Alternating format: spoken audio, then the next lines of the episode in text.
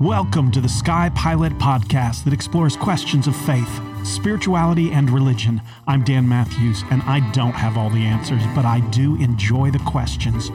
Welcome to the podcast where every question is an invitation into a spiritual quest, and you're invited along for the journey. Apostle or disciple? I live in the state of Georgia, which has been in the national news quite a bit for a number of reasons as of late. One of the more benign stories for which we're currently known is that we have temporarily waived the requirement for a driving test to get one's driver's license, which means a whole host of young people have gone online and managed to get their driver's license by just taking the online test, which has me thinking about that moment in my life. It was a Tuesday, and it happened to be my 16th birthday. My mom picked me up from school and drove me to the Highway Patrol office in West Knoxville so I could fulfill my life's most profound dream, at least at that moment. I could finally take my driver's test. The test went off without a hitch, but I did have to take the driving test, as everyone does, except now in Georgia, with a police officer sitting right next to me in the passenger seat of our car marking things down on a very official looking and intimidating clipboard. I was terrified throughout the whole process. Not so much terrified that I would not pass the test, but that it never left my thinking that I was an unlicensed teenage driver loose on the public streets with a uniformed police officer who was simply setting me up.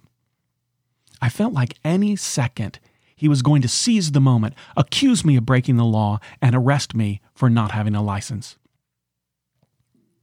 I got my license and thought the feeling, that feeling of being about to be caught for driving without a license, would go away, but it actually didn't for a long time. From, say, age 16 to maybe 18, anytime I'd be driving, and a police cruiser would go by or pull up next to me at a stoplight, I was certain I was going to get pulled over. I felt like I was pretending to be the adult that in my heart I knew I really wasn't. Fast forward about 10 years, and that same feeling reemerged. I was young, mid 20s, single. I just moved to Alexandria, D.C. area to attend graduate school and everything seemed overwhelming. Two years earlier, I had graduated college, and at that time of my graduation, there wasn't a single personal computer amongst all the students on campus. Now, just a short time later, I was entering graduate school with a brand new Apple computer that I just purchased, and I had no idea how to use it, nor did I even have any idea how to make it just print a single page from its printer. To add to all of that, I was 24, but the average age of my entering class that year was somewhere around 45. I started seminary feeling overwhelmed, alone, and certainly out of place. I was having that same feeling that I had when I was a young driver. I felt too young, too inexperienced to be where I was. Like at any minute, someone was going to look in the back row of the classroom and say, Hey, hey, what are you doing here? How did you get in here? You shouldn't be here. So, on my first day of class, or probably my second, I tamped down my feelings of inadequacy. I took a risk and I decided to ask a question. It's funny, though I remember the moment in great detail, what I don't remember is the exact nature of my question, but it began something like this Did the 12 disciples ever, and that's as far as I got in my question, because suddenly I was being interrupted. Do you mean the 12 apostles? My professor asked. I really wasn't sure. Suddenly I was terrified, filled with self doubt. I thought I knew what I meant but now I didn't know. Do I mean the 12 apostles? Is this a trick question? Are there 12 apostles and 12 disciples? Are there two different groups? Are the 12 disciples the same thing as the 12 apostles? Or is there no such thing as the 12 disciples? Have I been saying it wrong my entire life? Suddenly, my inner dialogue was careening wildly out of control. So let me begin by answering this question quickly and easily, and then we'll look at it in a bit more depth. When people say 12 disciples or they say 12 apostles, they mean the same thing. Both are acceptable. I will, though, make clear why there is some difference between the two that would matter to a seminary professor and is worth knowing by a young seminarian. Also, the words have different definitions even in our current modern context. They're not just words only from old stories. They are, of course, absolutely used in some current contexts. So they have definitions outside their use in the Bible. But when we talk about them in their biblical context, their meanings are narrower and more specific. When we use them in relationship to Jesus and his followers, they mean something far more defined than when they're just kind of used in general context in our world. The word apostle means one who is sent on a mission. Today, the word has a wider meaning, and it has the ability to be used in secular ways, where it would be used to describe someone who's an ardent proponent for a cause or idea, such as the Senate's Javier is a self appointed apostle for the value of organic gardening. On the other hand, the word disciple means student or follower. But normally it's intended to convey more dedication and zeal than simply the word student might. To call someone a disciple is to imply they are an ardent and enthusiastic follower. So it could be used in this way. He was the cool kid in high school with a group of classmate disciples following him around and hanging on his every word. So there's obvious tie in between the two words, even in the secular sense. Let's place these words in modern context and see how they relate graduate students getting a degree in, say, psychotherapy can easily be seen as disciples who are training to be apostles eventually. Or another example, the most successful college football program in our nation over the last 20 years is without a doubt the University of Alabama, and Nick Saban is their head coach. Other colleges frequently hire his assistant coaches in hope that they will have been good disciples under his leadership and will now be great apostles of his methods and success at their schools. So the words obviously relate to each other regardless of the context. Okay, let's now move on to the way these words are used in Scripture. For most of us who don't carefully study the Bible, but certainly are aware of its stories, we often have the notion that Jesus had 12 followers who were his group. He traveled with them everywhere, and they went from place to place, town to town, camping out, teaching and preaching. That notion is not wrong, but it's probably not perfectly accurate. The reality was certainly that he had a group much larger than 12. And some followers would probably ebb and flow, stay for a couple of days, then go home, maybe for a couple of days, only to catch up with a group again. Some stayed permanently, some fell away after a short period of time. But Jesus' day to day retinue was probably larger than we often imagine and far more fluid. It is that larger group of followers that are known as disciples in the scriptures. Anyone who was a follower of Jesus was a disciple, and the 12 are certainly part of that group. So when you say the 12 disciples, you are clear that you're talking about a subset within the larger group of disciples of Jesus. So, nothing wrong at all with saying the 12 disciples. There is an interesting piece of information in the Gospel of Luke where Jesus teaches his disciples the Lord's Prayer. This is from Luke chapter 11. He was praying in a certain place, and after he had finished, one of his disciples said to him, Lord, teach us to pray as Jesus taught his disciples. He said to them, When you pray, say, and then he went on to teach them what we call the Lord's Prayer. The part I want to draw your attention to is in this short passage is that the word disciple is used twice. It's used as we expect to describe the followers of Jesus. But the disciples of Jesus use it to describe the followers of John, in this case meaning John the Baptizer. Now, there's a tendency on the part of Christians, not surprisingly, to take elements of our faith and assume since they're ours, we invented them, and therefore they are unique to us. There are plenty of things that are unique to Christianity, but in truth, there are also some that are not, but we assume they are. Since we're talking about John the Baptizer, and a quick aside note about him, you can call him John the Baptist or John the Baptizer, either is fine. When I'm teaching, I like to call him John the Baptizer because John the Baptist sounds like he's a member of a denomination versus a man who was known for baptizing people. Now, back to my point. Baptism is one of those basic elements we often assume was invented in Christianity, or at least by John. But in reality, Judaism had been practicing a form of baptism long before the arrival of Jesus, and there were pools, known as mikvahs, near the first century temple of Jerusalem that were used for ritual purification before you would enter into the temple. That purification was a form of baptism. Also, and more pertinent to our discussion right now, the word disciple is not a word unique to the followers of Jesus. Notice that the followers of Jesus describe John's followers as being his disciples. Lots of spiritual leaders of Jesus' day would have had followers or students who would have been called disciples.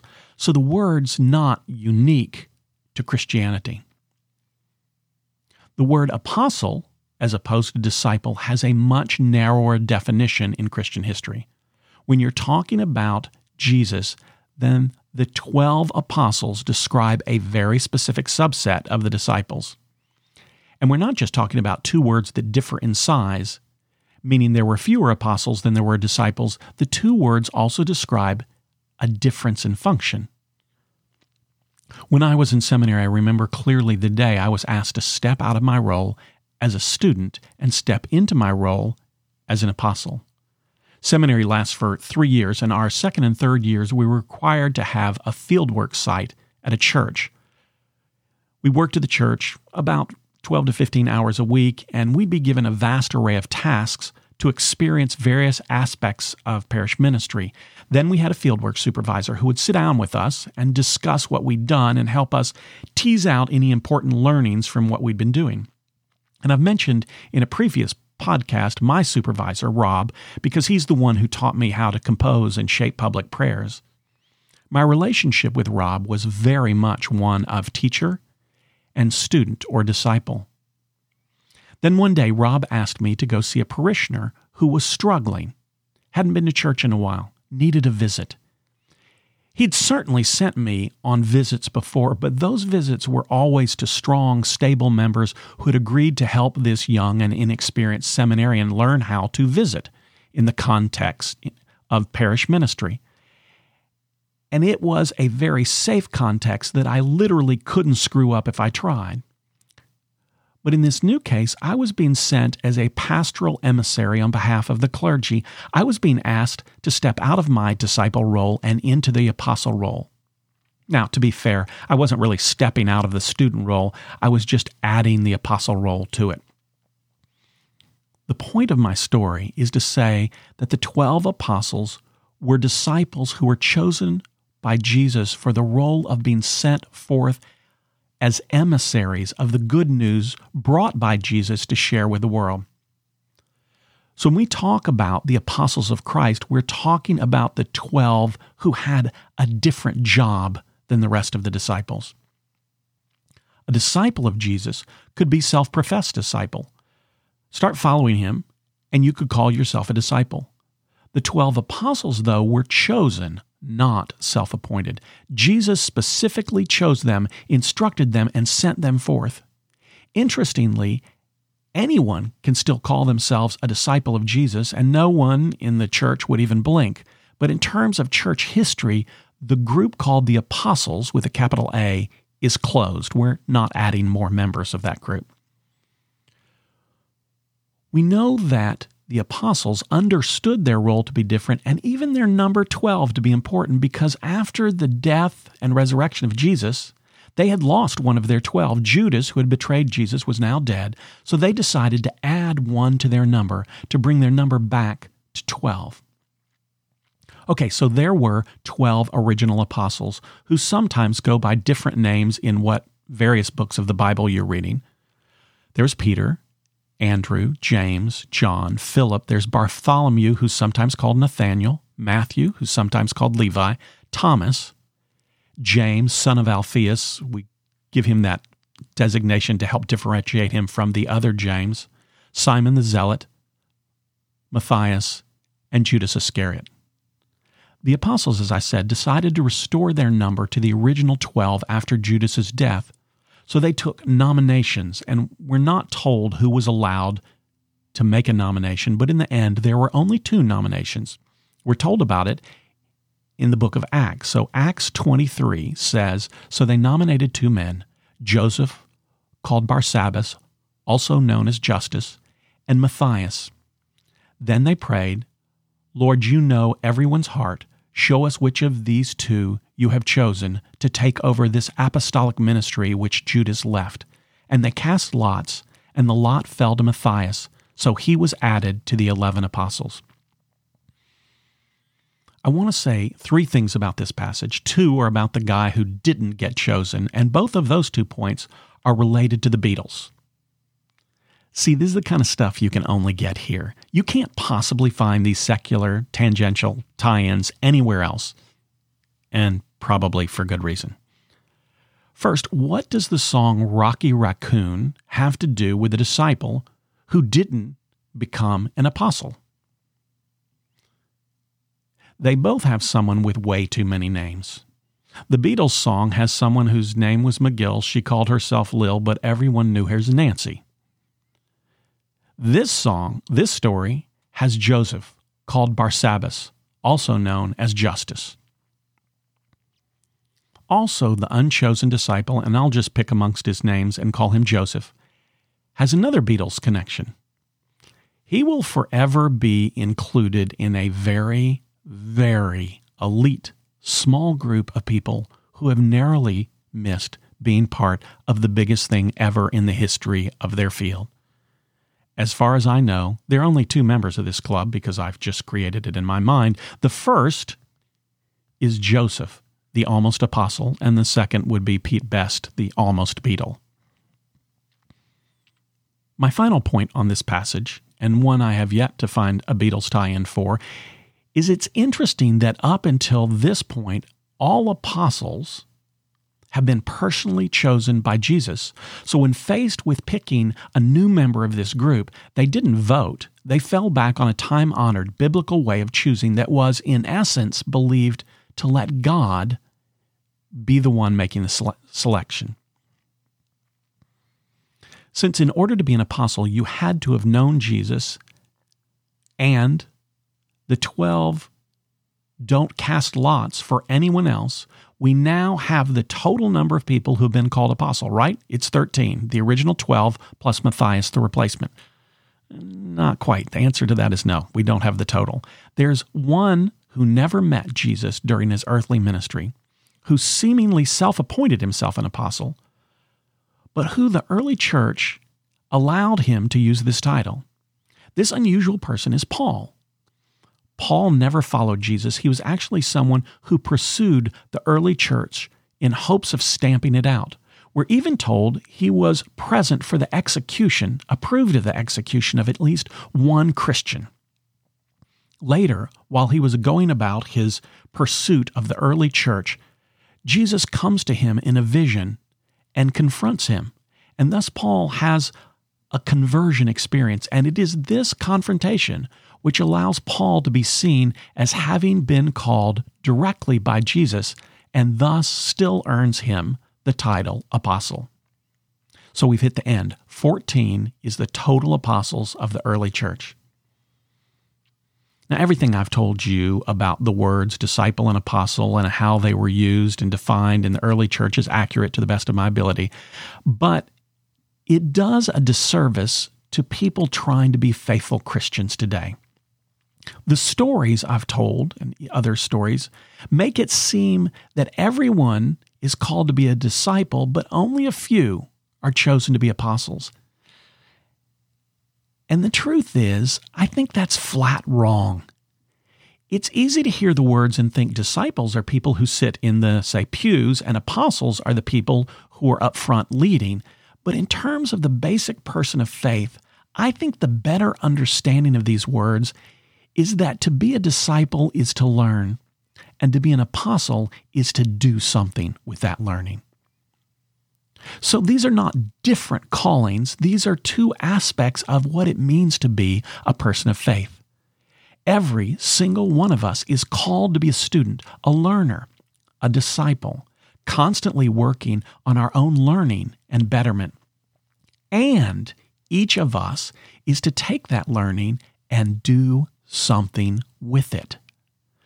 I've said this before in a previous podcast. As I go through life, I believe there's something I'm called to learn and something I'm called to do. And it's a never ending process. There's always the next thing to learn and the next way in which I am to serve. Life is not about deciding if you are called to be a disciple or called to be an apostle. Life is looking for opportunities to do both. That's why we're here. My hope for you in life is that you may always have the hunger for learning of a disciple and the heart of an apostle, that courage to be an agent of change in the world. That's all for today. On your spiritual journey, may you ask questions, seek answers, and boldly go wherever the quest takes you. Please feel free to get in touch with me through email and Twitter. Just remember, both are Skypilot with three T's, S K Y P I L O T T T. That's Skypilot at Gmail, and my Twitter is at Skypilot. Thanks for listening to Skypilot Faith Quest. I invite you to send me a question or leave a review. And remember, the sign of a strong faith, solid religion, or healthy spiritual journey is not certainty, but that you keep asking questions.